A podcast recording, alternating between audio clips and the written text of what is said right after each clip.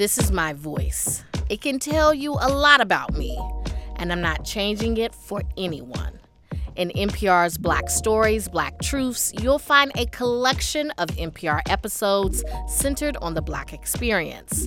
Search NPR Black Stories, Black Truths wherever you get podcasts. This is 89.1 KMUW. Up now, KMUW's Fletcher Powell looks at a new movie that tells a tragic story of a father and his sons. Wikipedia has a list of somewhere around 500 professional wrestlers who died before the age of 50. Four of the wrestlers on that list were brothers from the Von Erich family, who found fame in the 1980s and 90s, carrying on the legacy of their father, Fritz Von Erich. Their story is told in The Iron Claw, the title referring to the finishing move made famous by Fritz and passed down to his sons, that basically consisted of grabbing an opponent's head and squeezing really, really hard. That's not the only thing Fritz passed down, though. That iron claw also describes the death grip the man had on his children, as he essentially forced them all into a life of wrestling, although it appears only one of them had his sights set on anything else. They all wanted to follow their father, to bring glory to the family, because we can infer they were more or less brainwashed by Fritz's drive and ambition.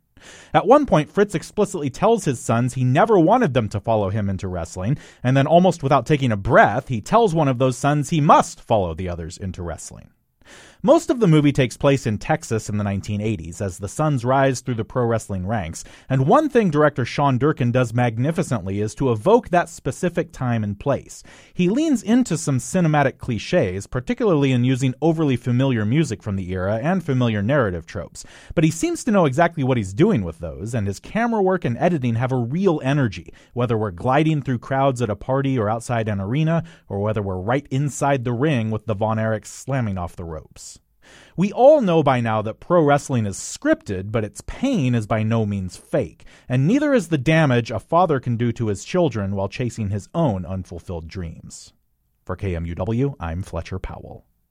The Iron Claw is in theaters.